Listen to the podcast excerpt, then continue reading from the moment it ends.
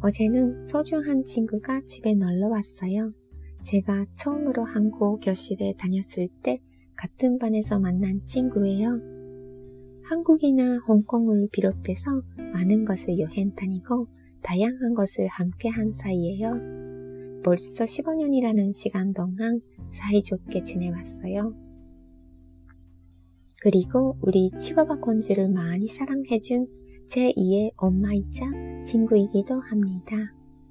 그런데 그 친구가 니가타치사로 조르군이 결정돼 다음 주에 이사를 가게 됐어요.